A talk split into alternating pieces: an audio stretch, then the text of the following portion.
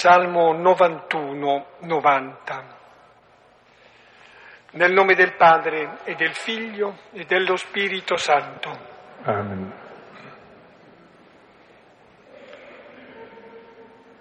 Tu che abiti al riparo dell'Altissimo e dimori all'ombra dell'Onnipotente. Di al Signore mio rifugio e mia fortezza, mio Dio in cui confido. Egli ti libererà dal laccio del cacciatore, dalla peste che distrugge. Ti coprirà con le sue penne, sotto le sue ali troverai rifugio. La sua fedeltà ti sarà scudo e corazza non temerai i terrori della notte, né la freccia che vola di giorno. La peste che vaga nelle tenebre, lo sterminio che devasta a mezzogiorno. Mille cadranno al tuo fianco e diecimila alla tua destra, ma nulla ti potrà colpire solo che tu guardi con i tuoi occhi, vedrai il castigo degli empi. Poiché tuo rifugio è il Signore e hai fatto dell'Altissimo la tua dimora.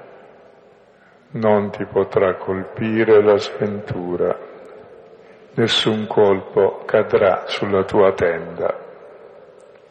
Egli darà ordine ai suoi angeli di custodirti in tutti i tuoi passi. Sulle loro mani ti porteranno perché non inciampi nella pietra il tuo piede. Camminerai su aspidi e vipere, schiaccerai leoni e draghi.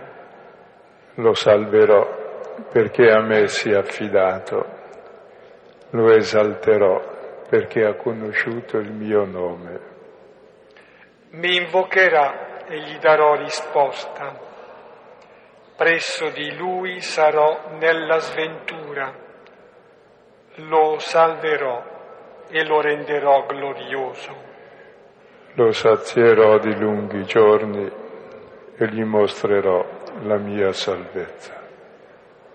Gloria al Padre e al Figlio e allo Spirito Santo, come, come era, nel, principio, e ora e sempre, nei, nei secoli dei secoli. Amen. Ecco, molto bello questo salmo, frequentemente anche proposto dalla liturgia delle ore. E proposto sempre alla domenica a conclusione della giornata, alla compieta. È un salmo che dice della fiducia nella difficoltà, fiducia e confidenza in Dio e contemporaneamente però dice anche eh, della resistenza, della lotta, della determinazione contro eh, quelle possibilità ovvie che sono le tentazioni.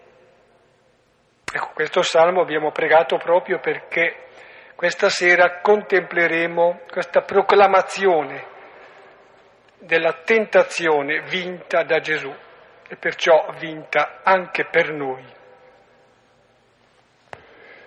Abbiamo visto la volta scorsa il battesimo, che è la scelta fondamentale di Gesù Gesù è il figlio che si fa fratello e fa del limite, anche del limite estremo qual è la morte e il peccato, il luogo di solidarietà e di comunione. E questa scelta Gesù la porterà avanti sino alla fine. La scena del battesimo anticipa già quella della croce. E una volta che uno fa la scelta giusta, cosa capita? Che tutto va liscio. No, se fai la, la, scelta giusta cominciano le prove, le tentazioni le fatiche. Se le fai sbagliata, guarda, vai tutto liscio fino alla fine, poi alla fine trovi che tutto è bloccato. mentre invece se fai la scelta giusta la devi pagare. Se la fai sbagliata la pagano gli altri fino alla fine e poi alla fine anche tu ti accorgerai di aver sbagliato tutto, ma non prima. Invece se è giusta, subito sei tentato. E questa sera capiremo anche perché ci capita che il male ci viene bene con facilità, no? e il bene ci viene male e con difficoltà. Ecco, non è un piccolo dettaglio. Fai le scelte e ti accorgi che scivoli dall'altra parte. Come mai? E poi capiremo anche come la tentazione non è un luogo che si può eludere, è il luogo positivo del cammino. Ecco, per cui non preoccupatevi se ci sono le tentazioni, le prove, le difficoltà. Se non ci sono, preoccupatevi molto. Vuol dire che state andando per la strada sbagliata. Se voi siete in canoa lungo un torrente che c'è la cascata dopo e non provate nessuna difficoltà nel remare, vuol dire che presto siete giù. Se provate un po' di difficoltà c'è una probabilità che state risalendo. Quindi non aver paura della difficoltà. E lo dico perché oggi nella nostra cultura se una cosa è difficile vuol dire che è sbagliata e quella tecnica è così. Nella vita no, non è sbagliata se è difficile. Eh, solo il male riesce con facilità. Tagliare la testa a uno, uccidere uno riesce in un secondo. Dargli la vita nove mesi prima di metterlo al mondo e poi tutta un'eternità per crescere. Mentre per stroncarla basta un istante. Vediamo questo testo, che anche questo fa da inclusione perché queste tentazioni torneranno ai piedi della croce. Vuol dire allora che eh, la cornice di tutta la vita di Gesù è tentazione, è prova, è cimento. Mm. Così a, a, supporto di questo che si stava dicendo, ho sott'occhio un'espressione dal Siraci del capitolo secondo, proprio pensando a Gesù che eh, si presenta a noi nel battesimo e poi ecco, incomincia quella che è la sua attività e trova difficoltà. Ecco dice, se ti presenti per servire il Signore, preparati alla tentazione. Leggiamo da Luca capitolo 4, versetti 1-13. Ora Gesù, pieno di Spirito Santo, ritornò dal Giordano ed era condotto dallo Spirito Santo nel deserto per 40 giorni tentato dal diavolo e non mangiò nulla in quei giorni e quando furono terminati ebbe fame. Ora disse a lui il diavolo, se sei il figlio di Dio, di a questa pietra che diventi pane. E rispose a lui Gesù, è scritto non di solo pane vivrà l'uomo. E portatolo in alto mostrò a lui tutti i regni del mondo in un istante di tempo. E disse a lui il diavolo, a te darò tutto quanto questo potere e la loro gloria, perché a me è stata consegnata e la do a chi voglio. Tu dunque se adori al mio cospetto, sarà tua ogni cosa. E rispondendo, Gesù disse a lui, è scritto, il Signore Dio tuo adorerai e a Lui solo renderai culto. Ora lo condusse su a Gerusalemme e lo pose sopra il pinnacolo del Tempio e disse a lui, se sei figlio di Dio, gettati giù da qui. È scritto infatti, agli angeli suoi ordinerà circa te di custodirti bene e sulle mani ti alzeranno che non abbia a urtare contro un sasso il tuo piede. E rispondendo gli disse Gesù, è detto, non tenterai il Signore Dio tuo. E compiuta ogni specie di tentazione, il diavolo si allontanò da lui fino al suo momento. Il testo eh, termina con le parole, il commento dell'Evangelista, compiuta ogni specie di tentazione. Cioè in queste tentazioni ci sono tutte le specie di tentazioni che possono esistere. Il testo è modulato sulle tre tentazioni che ha avuto Israele nel deserto, quella della manna, del cibo, quella del vitello d'oro e quella dell'acqua. Ecco, e vedremo eh, come sono elaborate. Sono le tre tentazioni di Israele, sono le tre tentazioni della Chiesa, sono le tre tentazioni di Gesù, sono le tre tentazioni di ogni uomo. In cosa consiste la tentazione? Lo dice chiaramente Satana, se sei figlio di Dio. La tentazione non riguarda né il pane né le cose, perché quello sono quel che sono come vivere la nostra relazione con le cose, con le persone e con Dio. La possiamo vivere da figlio di Dio, ma, da, ma di quale Dio? Del Dio padrone del cielo e della terra. Ecco che allora facciamo i padroni anche noi, viviamo la tentazione cercando di prendere tutto il pane del mondo, tutti i regni della terra e di mettere in tasca anche Dio, che è ciò che cerchiamo tutti di fare sempre. Voi immaginate, se noi potessimo adesso fare delle pietre pane, qui è meglio che le lasciamo pietre, se no restiamo sepolti, ma risolvere tutti i problemi, lo faremmo subito. Se poi potessimo avere in mano tutti i regni della terra, allora sì che noi governeremmo bene, come fanno gli attuali principi cristiani, no? Che fanno fuori gli altri da sempre e resteremo solo noi i buoni e i cattivi li avremo sterminati tutti. Bene. Se noi avessimo in tasca Dio che ci obbedisce e fa miracoli con la bacchetta magica sul nostro ordine, tutti si metterebbero in ginocchio davanti a noi. Quindi ciò che Gesù ha scartato come tentazioni è quello che noi sistematicamente, a livello personale, di comunità di Chiesa, cerchiamo di fare, ma a fin di bene, e tenete presente che il male lo si fa sempre a fin di bene. Quindi non agite mai a fin di bene, mai. Si fa ciò che è bene se è bene, mai a fin di bene, è solo il male a fin di bene. E sotto queste tre tentazioni c'è anche il rifiuto chiaro di Gesù di non volere un messianismo di tipo eh, così che risolve i problemi della gente, dà da mangiare e poi tutto è risolto. No, non è venuto per quello. Vedremo perché.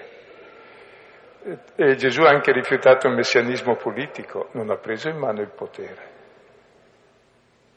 E poi Gesù ha rifiutato il messianismo religioso, spettacolare, di un Dio che viene giù con la bacchetta magica, lo salva dalla croce, e gli mostra in fondo che lui è lui e gli altri valgono niente, no. Perché Gesù non ha scelto questo? Perché Gesù come figlio ha scelto di essere solidale con tutti i fratelli. E i fratelli sono limite, sono debolezza, sono fragilità e sono anche peccato. Allora ha assunto la nostra condizione e vive questa condizione da figlio di Dio. E proprio vivendo questa condizione da figlio di Dio vince il male e il male consiste nel non vivere i nostri limiti, i nostri bisogni da figli di Dio, ma viverli da padrone. Adesso vediamo il testo con tranquillità, i primi due versetti, poi le singole tentazioni. Ora Gesù, pieno di Spirito Santo, ritornò dal Giordano ed era condotto dallo Spirito Santo nel deserto per 40 giorni, tentato dal diavolo. E non mangiò nulla in quei giorni e quando furono terminati ebbe fame. Ecco, Gesù è pieno dello Spirito, è lo Spirito del Figlio, il Padre gli ha detto tu sei il mio Figlio, e questo Spirito dove lo porta? Lo porta nel deserto. Ecco, il deserto è il luogo della condizione umana, il deserto è il luogo dove trova tutti i fratelli, il deserto è il luogo dove andò Adamo perché non aveva ascoltato la parola di Dio, che era caduto nella prima tentazione, e Gesù va nel deserto dove siamo noi. Ecco, più che andare, più che andare, scusate, viene spinto nel deserto e passo analogo, parallelo di Marco, dice addirittura lo catapultò.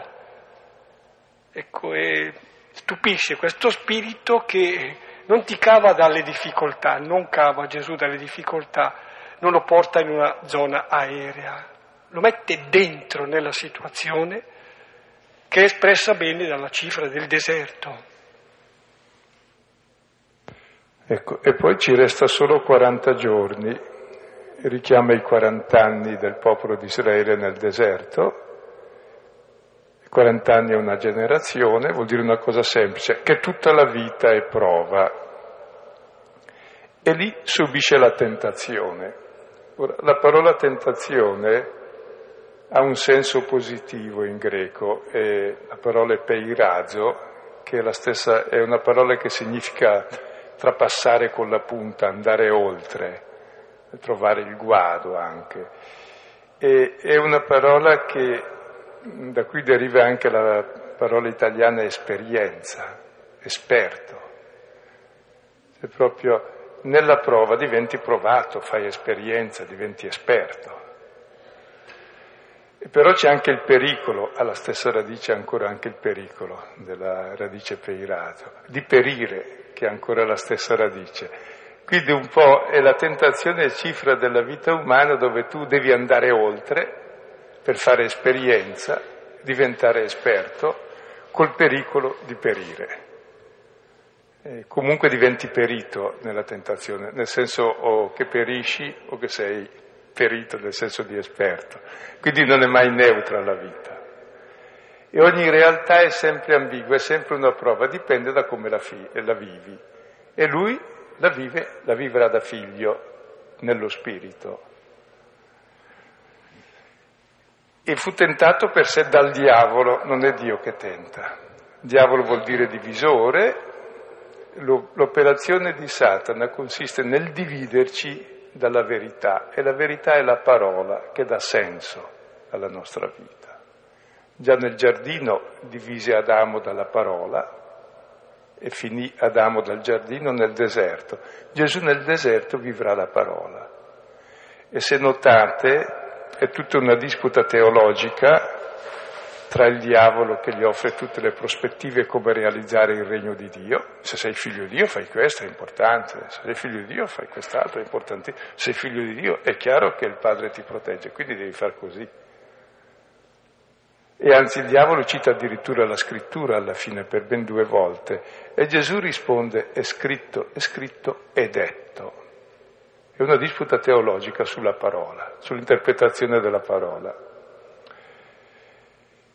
E dopo non aver mangiato per 40 giorni, beh, ebbe fame, è normale. Con la fame è il luogo di tutte le nostre tentazioni. La fame indica il bisogno, come la sete. L'uomo è bisogno. Di che cosa? Siccome abbiamo la vita, ma non siamo la vita, abbiamo bisogno di cibo per mantenerla, la vita animale, quindi il primo luogo della tentazione è la nostra animalità, tutto ciò che ci serve per vivere, dal cibo al petrolio che serve per riscaldarlo, alla corrente elettrica, cioè tutti i beni della terra, come li viviamo. La prima tentazione riguarda questo, di cui il pane è l'immagine più evidente, il pane è la vita, quindi tutto ciò che ci serve per vivere. Quindi siamo fame di vita biologica, anche animale, perché apparteniamo anche al regno animale. La seconda tentazione riguarderà la seconda fame dell'uomo, L'uomo è fame anche di relazioni con gli altri. O sono relazioni di potere e allora è la distruzione, oppure vedremo di servizio. La terza fame è la fame di Dio che ci fa pienamente uomini. E allora è in questi tre ambiti che ci sono tutte le tentazioni, nei confronti delle cose, nei confronti delle persone, nei confronti di Dio. Se ne trovate una quarta e credo sia difficile. Allora guardiamo la prima. Ora disse a lui il diavolo, se sei figlio di Dio, di a questa pietra che diventi pane. E rispose a lui Gesù, è scritto, non di solo pane vivrà l'uomo. Ecco, prima vedete il modulo della tentazione, è sempre a fin di bene, se sei figlio di Dio, poi riguarda una cosa buona perché il pane è buono, anche la pietra è buona, e trasformarli, se è possibile, ancora meglio. Oggi ci riusciamo a far di tutto. E come Gesù risponde? Risponde con la parola di Dio. E adesso veniamo al contenuto. Ecco, di che questa parola diventi pane. Notando come intervengo circa il contenuto, proprio che tutto sommato non è un dubitativo, se sei figlio di Dio. No, in un certo senso è fuori discussione, sei figlio di Dio. Ecco, ma vi è suggerito come è il mezzo con cui vivrai questo tu essere figlio di Dio. Io non discuto su questo. Sei figlio di Dio, allora fa questo. Ecco, la risposta di Gesù, e dalla risposta comprendiamo la tentazione, non di solo pane vivrà l'uomo, Deuteronomio 8.3, e poi continua, ma di ogni parola che esce dalla bocca di Dio. Questa richiama la tentazione di Israele nel deserto del cibo, no? del pane, della manna. Ecco, cosa vuol dire la risposta di Gesù? Non di solo pane. Il pane ci vuole. Se noi non mangiamo, non respiriamo, non viviamo. Dove sta la tentazione?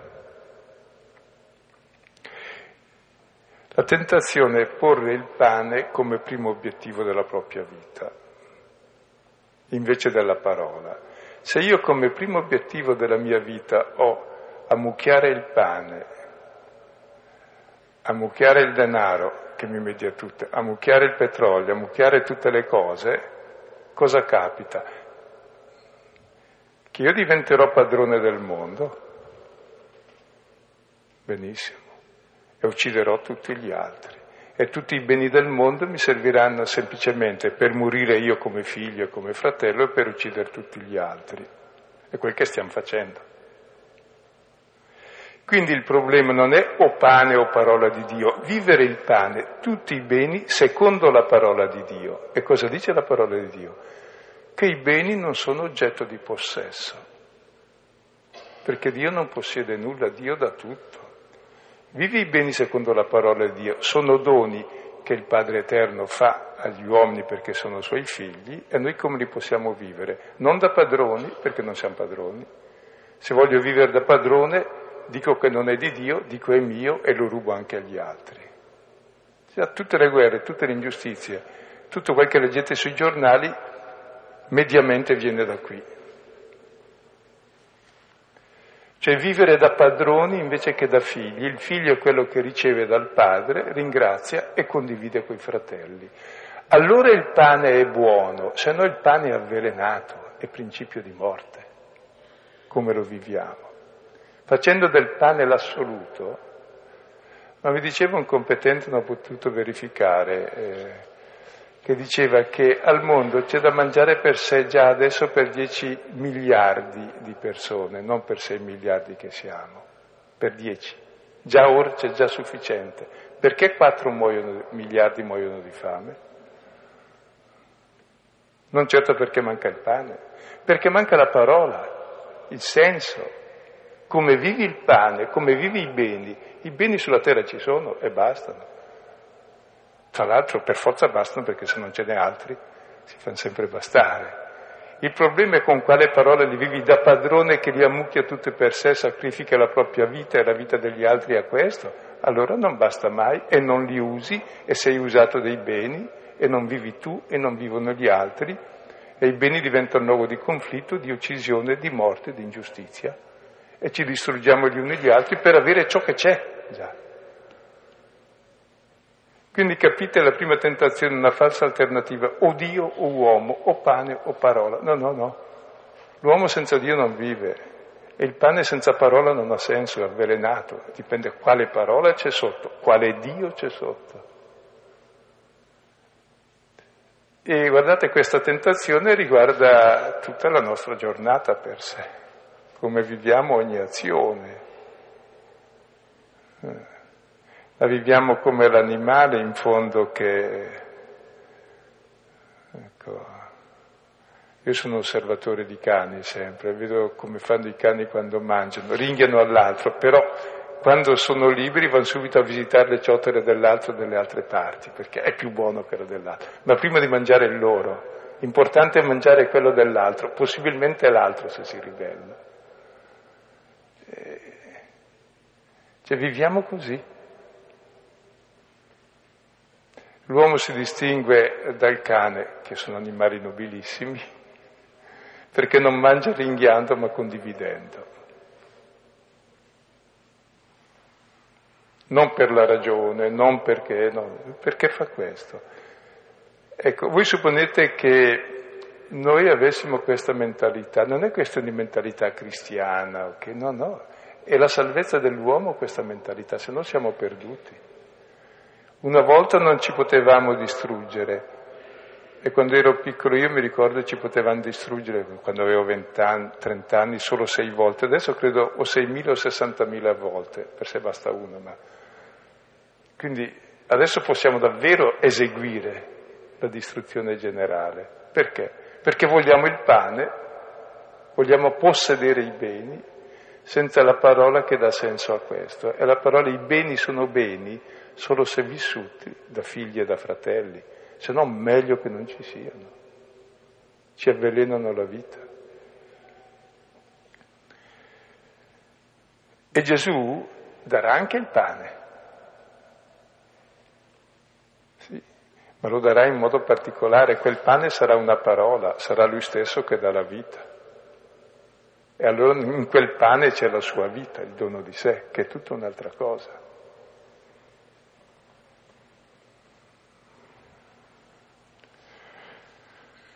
Quindi la prima fonte del male sono proprio i beni, usati a fin di bene, se sei figlio di Dio. Vedete come sono sottili le tentazioni? I beni a fin di bene ci distruggiamo, è un grande mistero, eppure riusciamo a farlo, siamo abbastanza ben ciechi. Eh, propongo rapidamente una citazione in cui mi sono imbattuto proprio questa sera, in libera traduzione dalla imitazione di Cristo, si dice, quelli che pensano di possedere qualcosa, più che possederla, ne sono posseduti. Quelli che si lasciano guidare dall'amore proprio sono prigionieri di se stessi. Seconda tentazione, Portatolo in alto, mostrò a lui tutti i regni del mondo in un istante di tempo.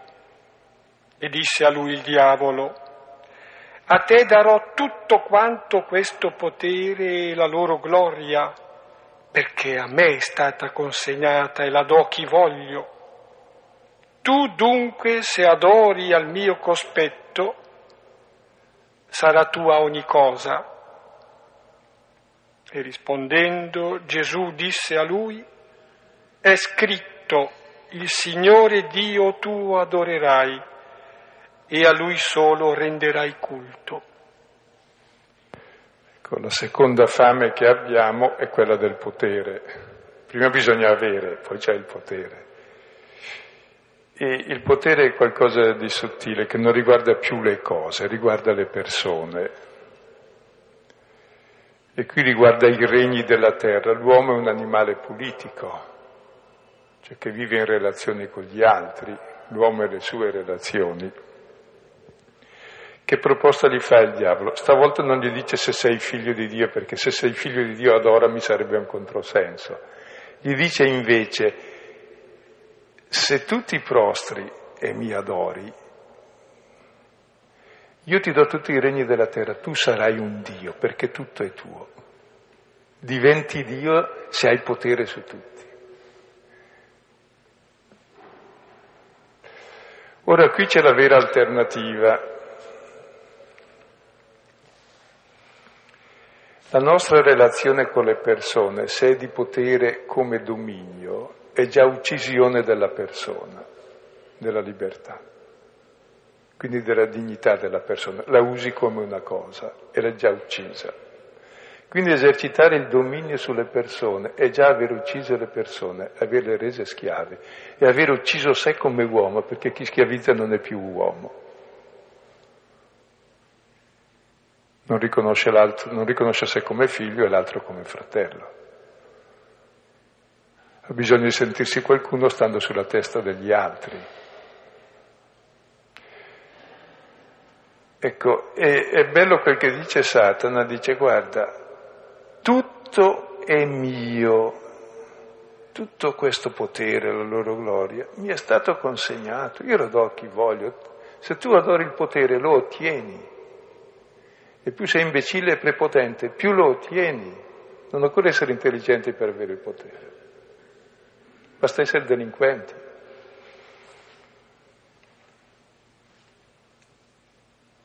E qui la vera alternativa è il vitello d'oro, si rifà a Genesi 32 e la risposta di Gesù. Adorerai il Signore Dio tuo, gli solo renderai culto, preso da Deuteronomio 6,13 Davanti al potere c'è la vera alternativa, cioè non è buono il potere come dominio, mentre il pane è buono dipende da come la usi, il dominio e l'asservimento dell'altro non è mai buono, è la distruzione dell'immagine di Dio nell'uomo.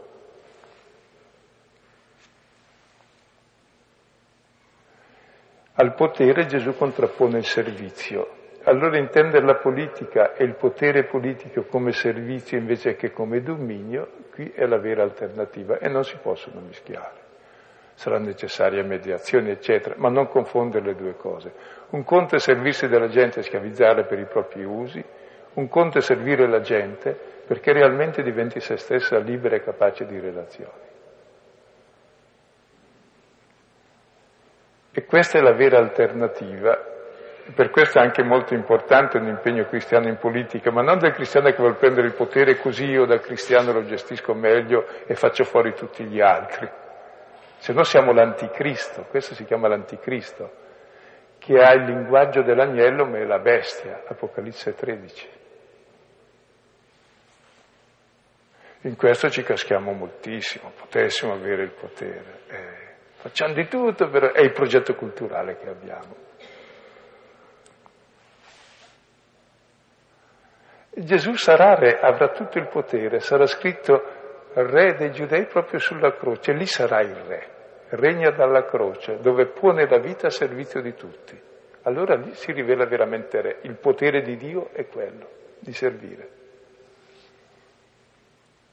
Quindi come vedete gestire le nostre relazioni non in termini di dominio a cosa mi serve l'altro, ma in termini di servizio di servizio reciproco di promozione dell'altro, della libertà.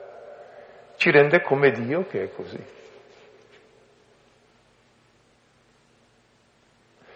E per questo anche il cristiano dovrebbe mal adattarsi a ogni forma di potere, invece vediamo che gli va benissimo, come tutti.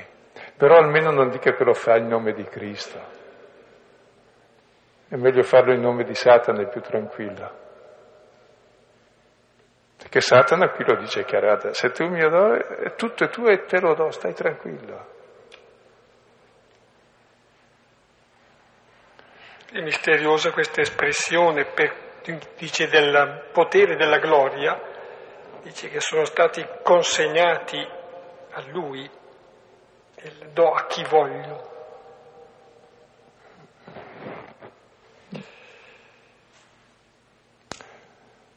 Qui ci sarebbe da fermarsi molto a lungo perché poi dopo ogni eh, in fondo relazione che assolutizziamo viene a essere una schiavitù, ma anche so, l'assolutizzazione dello Stato, tutti schiavi. E leggevo oggi un articolo di Glucksmann che diceva, parlava sul terrorismo. Il terrorista è chi uccide gente inerme, no? Ora, sono terroristi i ceceni che uccidono i bambini, ma quelle altre con l'esercito armato che hanno ucciso almeno mezzo milione di bambini ceceni sono peggio dei terroristi. Quelli che vanno a bombardare Baghdad, è quello lì l'asse del male. Chiaro che gli altri fanno male, ma far così è il vero terrorismo. Però non lo si dice, perché loro hanno il potere, il potere della menzogna appunto. Quindi proprio demistifica questa forma di dominio che è brutale e ridà all'uomo la sua dignità, la sua libertà e non dobbiamo essere ingenui su queste cose. Poi capisco che saranno necessarie tutte le mediazioni, tutti i distinguo, ma i distingui si fanno su qualcosa anche di chiaro, non per far confusione. E quindi vedete quant'è vasta è questa tentazione sul dominio, anche nelle relazioni di coppia, nelle relazioni con i figli, quella piccola fetta di dominio ce l'abbiamo tutti, che per esempio il maschio è il capo della famiglia e la donna è il collo che lo fa girare dove vuole, così siamo tutti a posto. ma ognuno ha il suo potere e invece deve essere diverso. Quindi questa seconda tentazione ci pervade in tutte le direzioni altrettanto come la prima e la, e la terza ancora di più. Ora lo condusse su a Gerusalemme e lo pose sopra il pinnacolo del Tempio e disse a lui, se sei figlio di Dio, gettati giù da qui. È scritto infatti, agli angeli suoi ordinerà circa te di custodirti bene e sulle mani ti alzeranno, che non abbia urtare contro il sasso il tuo piede. E rispondendo gli disse Gesù, è detto non tenterai il Signore Dio tuo. Ecco, quest'ultima tentazione riguarda proprio Dio, non tenterai il Signore Dio tuo, che è la terza fame dell'uomo. Ecco, l'uomo è apertura all'infinito e bisogno di Dio. E il diavolo ha capito molto bene cosa Gesù ha risposto, che Gesù si fida della parola di Dio si fida del solo Dio, non del potere, e allora dice, ah tu ti fidi di Dio. Eh, allora ti fidi di Dio, guardiamo se è vero. Dio ha detto, e allora comincia anche Satana a usare la scrittura, ha studiato teologia molto bene, sa meglio di tutti noi, migliori facoltà. E dice, cita a proposito il Salmo 91 ben due volte, Gesù due volte ha risposto con la scrittura, adesso lui cita due volte, centratissimo, Gesù ha parlato sulla fiducia in Dio, cita il Salmo della fiducia migliore che c'è in tutto il Salterio e lo cita due volte, dice guardiamo se è vero allora che hai fiducia. Sta scritto che agli angeli darà ordine di custodirti. E poi sta scritto che nelle sue mani ti alzeranno che tu non inciampi contro un sasso, quindi ti farai nulla. Allora buttati giù.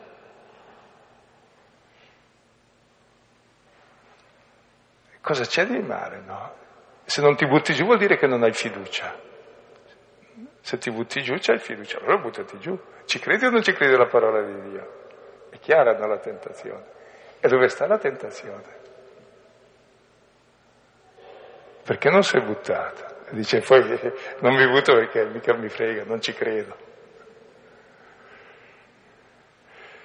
No, la tentazione consiste in questo, mettere alla prova Dio, tentare Dio. È come il bambino che mette alla prova i genitori perché non crede al loro affetto, allora lo prova sempre, a vedere fin dove tiene.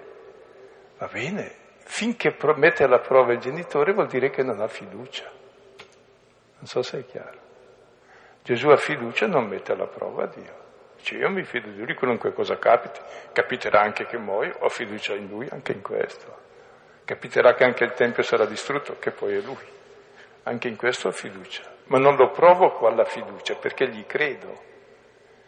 Quindi Gesù vive il rapporto col Padre non come uno che vuol possederlo, Dio, ma come figlio che si fida e vive di questa fiducia. E allora capite, in tutte e tre le tentazioni Gesù, in fondo, dà una risposta pratica e direi e comune a tutte e tre. Cioè sia nell'ambito delle persone, sia nell'ambito delle, co- delle cose, sia nell'ambito di Dio, noi possiamo vivere queste relazioni o come uno che prende per impadronirsi, per diventare padroni delle cose, delle persone di Dio, oppure posso prendere le cose, le persone e Dio tutto come dono del Padre. Allora prenderò le cose non come possesso, ma come dono, lo condivido con i fratelli, quindi non da padrone. Prenderò le persone non da padrone per dominarle, ma come dono, al quale mi dono, come dono reciproco e perdono. Prenderò Dio non come qualcosa da possedere, perché Dio non è oggetto di possesso, ma prenderò Dio come amore gratuito del quale mi fido assolutamente. Allora, come vedete, lo spirito del figlio è proprio lo spirito del figlio e non lo spirito del padrone, perché il figlio è uguale al padre e il padre non è padrone, dà tutto al figlio e il figlio tutto riceve e dà tutto ai fratelli. E così circola la vita. E questa terza tentazione andrebbe approfondita ancora un po' perché facilmente nella religione noi cerchiamo di fare delle cose per garantirci da Dio, no? E poi se ho fatto quelle cose, ho enumerato bene i precetti e i comandamenti, li osservo, adesso presumo di essere salvato, come se Dio fosse cattivo mi dannasse. Lui sta lì apposta per mandare il suo fulmine allora me lo tengo buono e io mi merito la salvezza, quindi la presunzione. Il peccato di presunzione è tipico del religioso e anche l'ipocrisia, se non riesco a essere giusto almeno faccio finta di esserlo. Basta dimenticare le cose dove sono ingiusto, che sono le principali, poi sulle tre cosette che, sulle quali mi sento a posto metto davanti quelle. Quando poi mi capita di non accorger, di accorgermi che non sono giusto, allora cado, invece che nella presunzione, nella disperazione. Mentre la fede non è né presunzione né disperazione.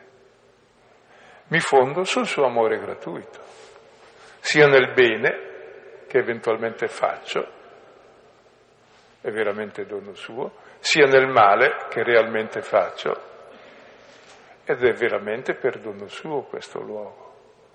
Allora niente presunzione, niente disperazione, ma questa fiducia filiale, che è un atteggiamento di coraggio e di umiltà, ecco, che non vuol possedere Dio e neanche semplicemente si fida. Ecco, e questa è ogni specie di tentazione.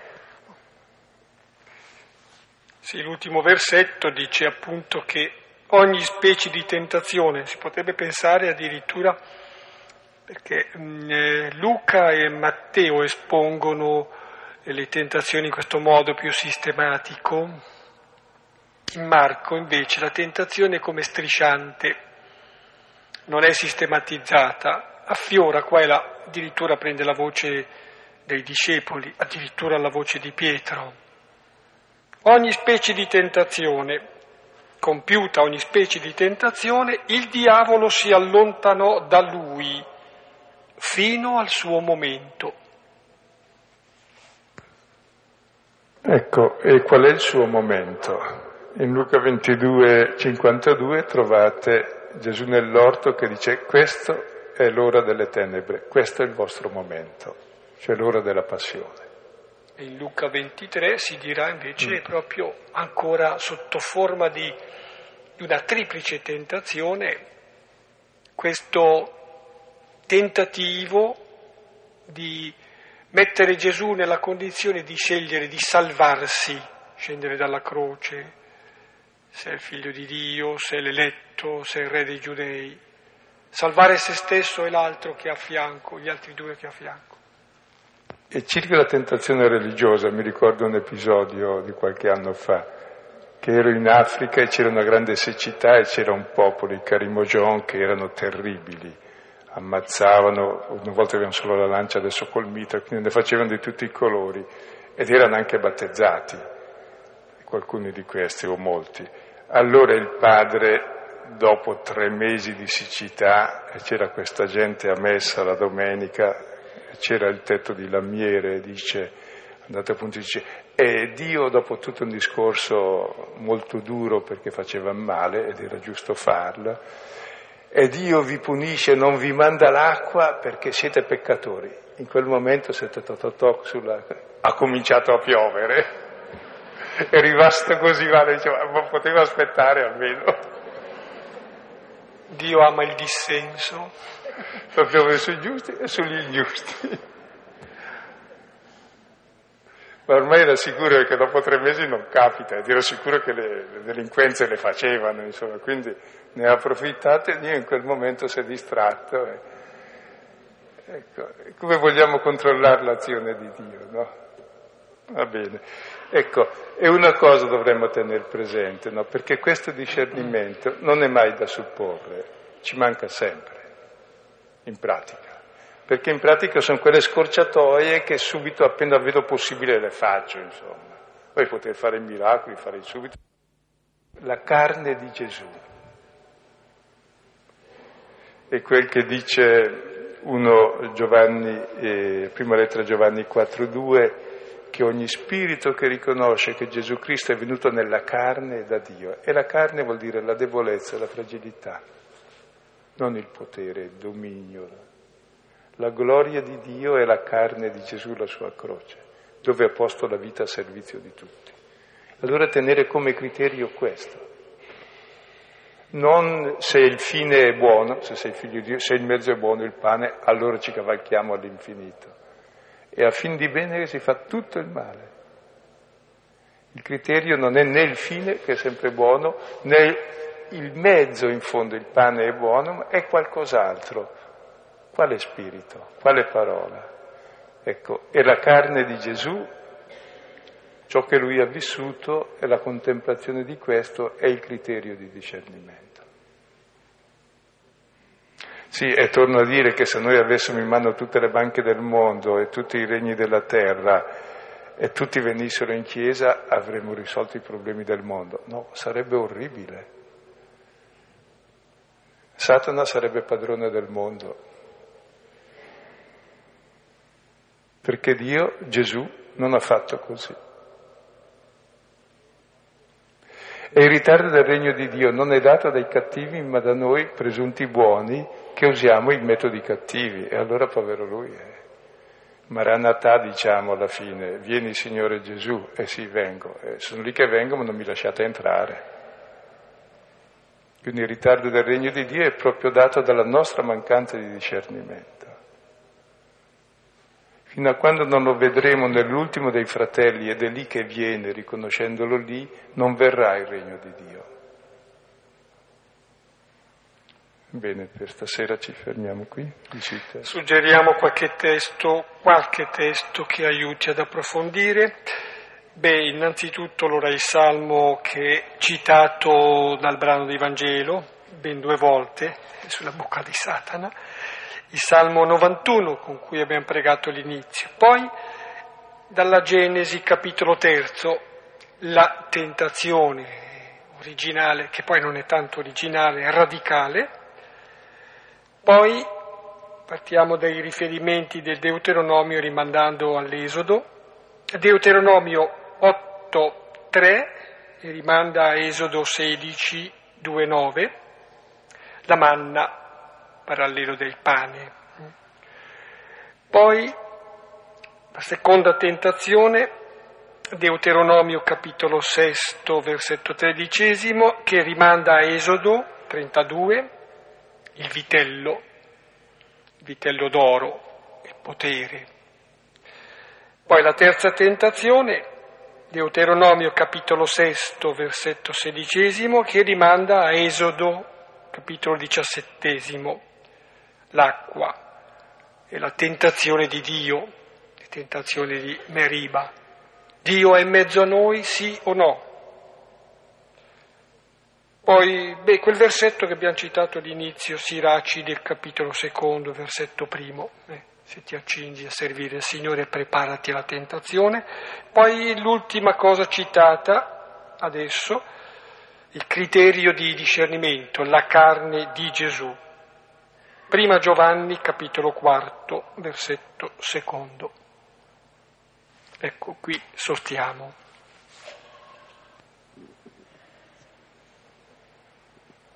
Ho bisogno di una parola di, eh, di conforto. Eh, il brano del Vangelo mi eh, evoca un, in me un, un certo smarrimento, devo essere sincero. Da un lato vedo, e, e lo dice il Vangelo, vedo il demonio che, che è all'opera da sempre, che, eh, che, ha il mondo in mano, che eh, lo affida, lo ha affidato e presumibilmente continuerà ad affidarlo a chi vuole. Dall'altra parte ho, ho Gesù che è solo, eh, lui crede in, in Dio, non lo mette alla prova, d'altronde il Vangelo si apre con un Gesù che è pieno di Spirito Santo, quindi è pieno dell'azione di Dio. E pieno dell'azione di Dio va incontro all'uomo e c'è questa assoluta solitudine di, di Gesù nei confronti del male e che eh, cosmicamente parlando mi, mi, mi, mi lascia piuttosto sconcertato.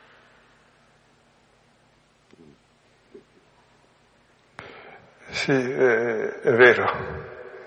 È l'uno che porta l'iniquità di tutti ed è l'uno che vince il male di tutti proprio con l'atteggiamento contrario. Però è l'uno in quel momento, voi mi lascerete solo alla fine, dice poi. Ecco, però dopo quell'uno che ha aperto il varco, noi ci accorgiamo che tutti possiamo passare e abbiamo capito davvero che il pane è importante quella parola, c'è sotto, se no ci uccidiamo per via del pane, dei beni. Che uso ne facciamo? Così ci accorgiamo che il rapporto con le persone, se è di dominio, è morte. Allora c'è un altro tipo di rapporto, finalmente lo vediamo. Così il rapporto con Dio non è che devo sequestrarlo o aver paura o tenerlo buono, no, realmente mio padre e vivo nella fiducia. E allora proprio c'è questa apertura, nasce l'uomo nuovo, che non fa clamore. Gesù dice poi ai suoi discepoli, vi mando come agnelli in mezzo ai lupi, era il Vangelo di oggi, tra, tra l'altro oggi è San Luca, eh? quindi non dimenticate di dirlo. Ecco la caratteristica degli agnelli che anche se fossero 6 miliardi di agnelli non mangiano il lupo.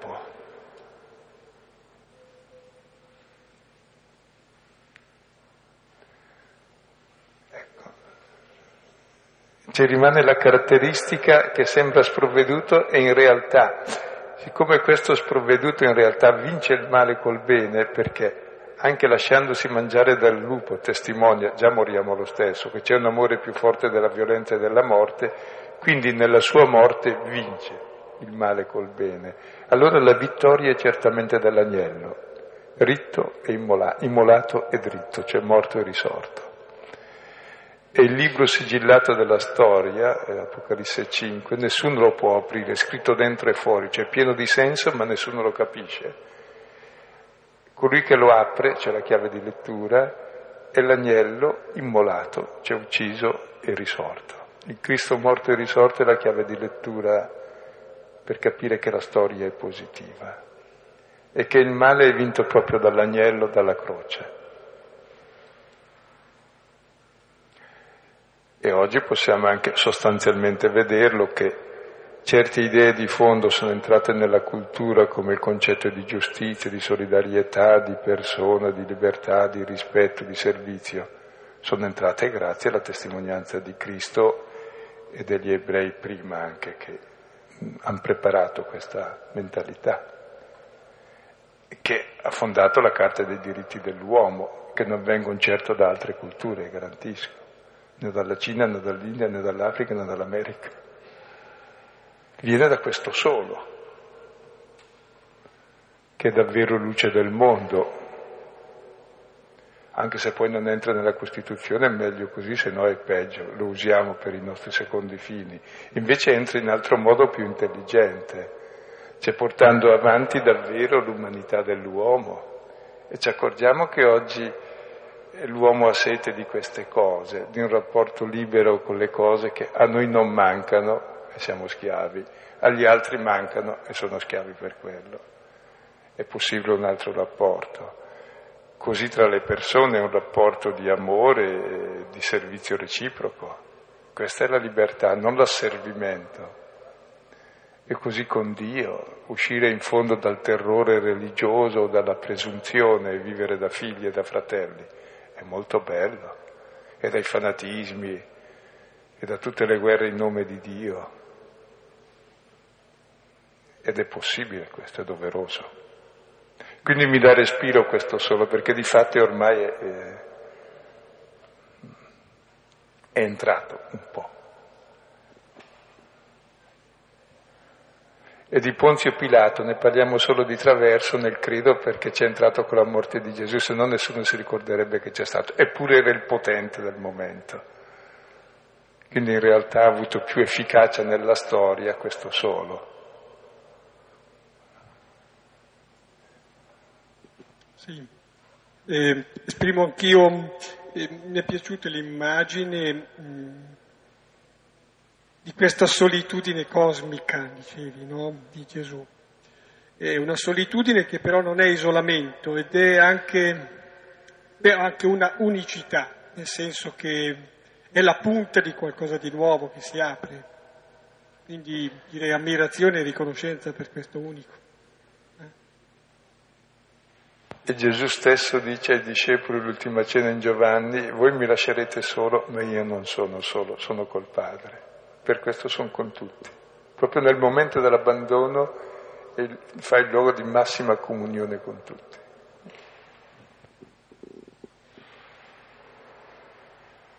Eh, scusami, mi sono distratto. Al di là del dominio de, sulle cose e il dominio sulle persone sono abbastanza interrelati, oltretutto, credo il primo col secondo. Il terzo mi è sfuggito un attimo.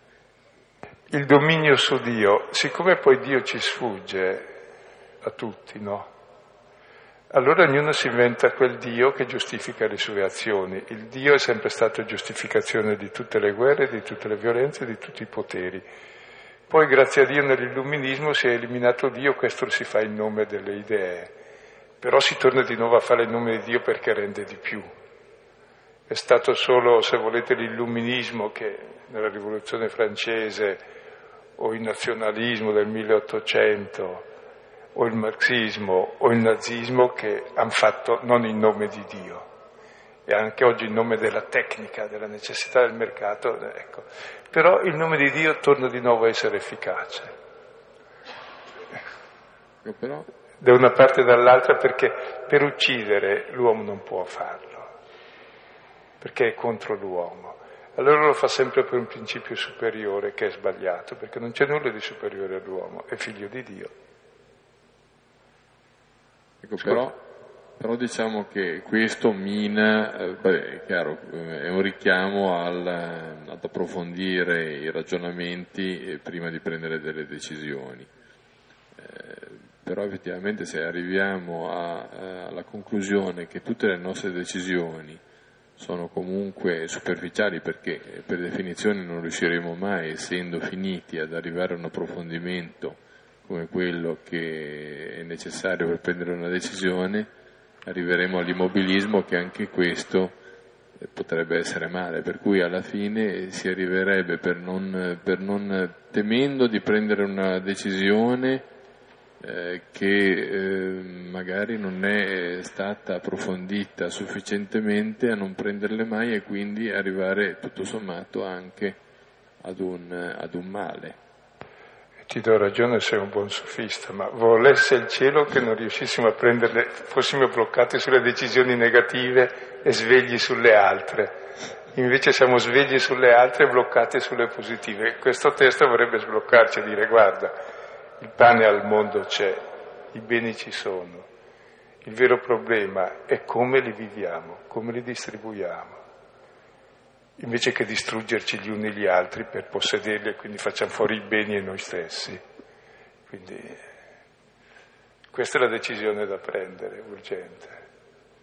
Così il mio rapporto con gli altri, cominciando dai più stretti a quelli più ampi, è un rapporto di dominio o di promozione della persona e della libertà, cominciando dalle relazioni di famiglia, di coppia, dei figli, di amici, poi della società, nella politica, in tutto. E poi con Dio, quale immagine di Dio? Il Dio della violenza, del terrore? Questo è Satana, questo Dio, esattamente. Gesù in croce ci libererà dalla falsa immagine di Dio. Dio è uno che sa morire in croce, sa perdersi, mica uno che si salva a spese degli altri, che sa dare la vita per gli altri. E quindi se Dio è questo, l'uomo che ha come modello Dio, dice, allora mi realizzo anch'io se so davvero amare e dare la vita. E allora anche il rapporto con le cose diventa vivibile. E questa terra fiorisce davvero, questa terra di nuovo, perché come Adamo fece dell'Eden un deserto perché non ascoltò la parola, così nel deserto, se ascolti la parola, torna a essere un Eden, un giardino la terra. Se vivi il senso, la parola, la solidarietà, la fraternità, l'uso corretto dei beni.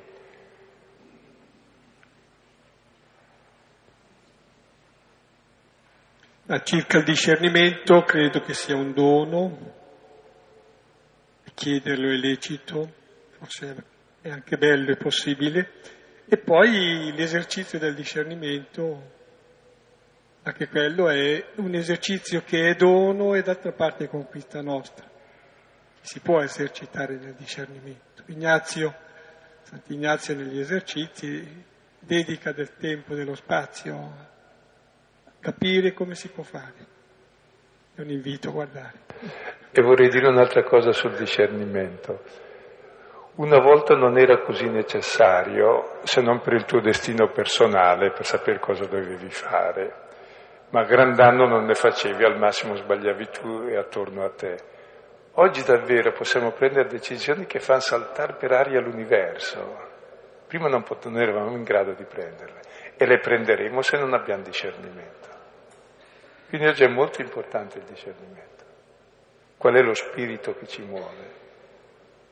Se lo spirito padronale del possesso, del potere o lo spirito filiale e fraterno.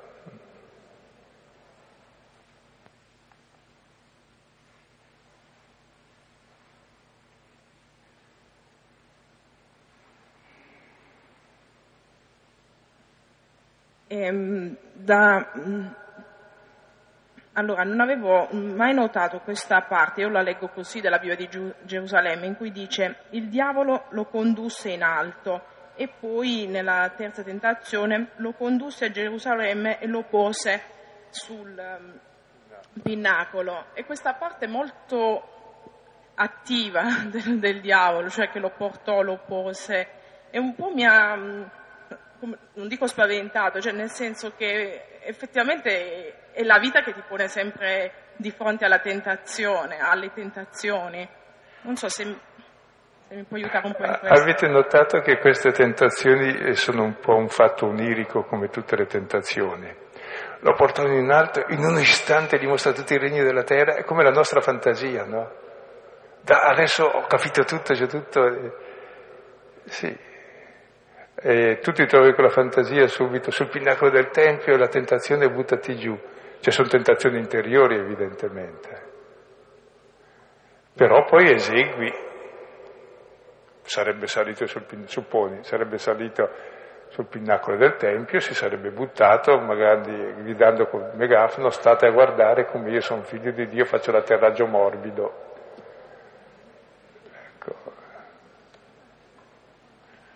E però è vero, se tu noti il meccanismo della tentazione, siamo sballottati dalla nostra fantasia dappertutto, la nostra fantasia di potere, di, di... è incredibile. In un istante ci troviamo sul pinnacolo del Tempio, ma anche sul Monte Bianco, ma anche dall'altra parte, e pensiamo questo, quest'altro, e possiamo avere potere su questo su quest'altro. Credo che sia questo gioco di fantasia anche la tentazione. Qui è reso molto bene anche come visivamente.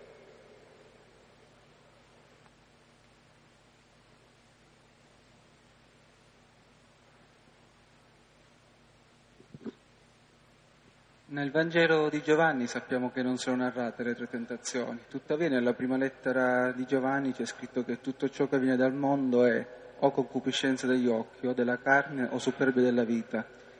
Alla luce delle riflessioni fatte questa sera sulle tentazioni, cercavo di cioè, trovare una sorta di so, correlazione, visto che comunque secondo Giovanni queste tre tentazioni le riassumono quelle di Gesù, comunque mi sembra di capire. Volevo, è molto dotta. Un aiuto. Sì. E questa non è un'obiezione di uno che sa. E allora rispondo un'altra cosa. E quelle tre concupiscenze della carne, degli occhi, la superbia della vita, corrispondono alle tre qualità della mela, che non era una mela del frutto, buona da mangiare, la carne, bella da vedere e desiderabile per tenere la conoscenza, la superbia. E risponde esattamente alle tre tentazioni, la carne e pane. Ecco, la seconda è potere. La terza superbia vita e l'orgoglio è esattamente avere in mano Dio la terza tentazione. Che sono poi i tre ambiti nei quali viviamo, insomma le creature, le persone e il creatore, oltre a questo non c'è molto altro.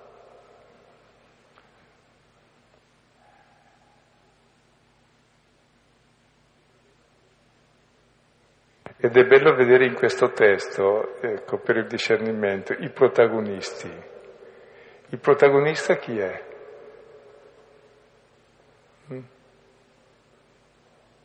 Del testo, provate a vedere chi è il protagonista. Ci sono, tre, ci sono almeno tre protagonisti, no? Mm? Chi è il protagonista del testo? Come in noi ci sono sempre tre protagonisti. Uno è Dio di Gesù, l'altro è il diavolo che porta da una parte e l'altro lo spirito che porta dall'altra. Qui Gesù rimane protagonista perché decide lui secondo lo spirito. Se no il protagonista resta il diavolo, il diavolo è invece uno che fa molto fastidio, molto disturbo, ma non è il protagonista, è sconfitto su tutti i punti. E si parla sempre lui, l'altro gli risponde solo con una piccola botta. E questo fa dire che noi stessi dobbiamo essere protagonisti della nostra vita, sapendo che in noi c'è la voce davvero di Satana che ci divide dalla parola, dalla verità, che siamo figli e fratelli, e questo è Satana, e c'è in noi la voce dello Spirito che ci dice da vivere da figli e da fratelli, il rapporto con le cose, con le persone e con Dio. Diventiamo protagonisti se facciamo come Gesù, cioè viviamo in verità queste cose senza lasciarci ingannare. Se no, siamo, se no il protagonista diventa il diavolo, è tutto nelle mie mani. Ma è un millantato credito per dire mettiti anche tu. Nelle sue mani ha niente, se non quello che tu gli dai.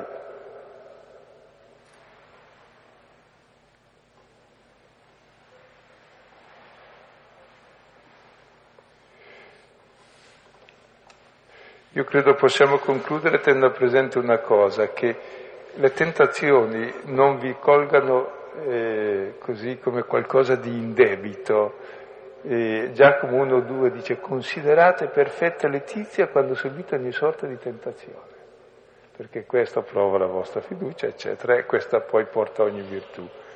E la prima lettera di Pietro 1.6 dice siate colmi di gioia, anche se dovete essere provati al fuoco come l'oro sei volte lo brucia, ma va bene, dice, si purifica. Così Matteo 5.11 dice eh, esultate, danzate di gioia quando vi perseguiteranno, vi insulteranno e mentendo diranno in sorte di male contro di voi per causa mia. Ebrei 12.8 dice se subite ogni, forte, eh, ogni, tipo di prove, e lì la prova la dice eh, paideia, cioè l'educazione del figlio, è un addestramento del figlio. Se subite le prove vuol dire che siete figli, se non subite prove vuol dire che vivete da bastardi. Quindi considerare la prova come la prova che davvero va bene, mentre noi ci mettiamo in ginocchio davanti alla prova, abbiamo subito paura, invece no, la prova, bene, bene. Vuol dire che le cose stanno funzionando.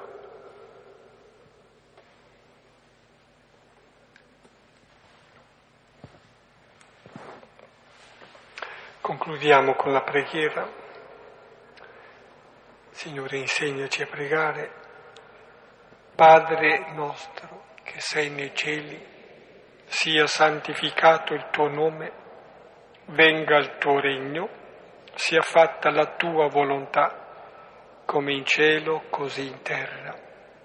Dacci oggi il nostro pane quotidiano e rimetti a noi i nostri debiti come noi li rimettiamo ai nostri debitori, e non ci indurre in tentazione, ma liberaci dal male.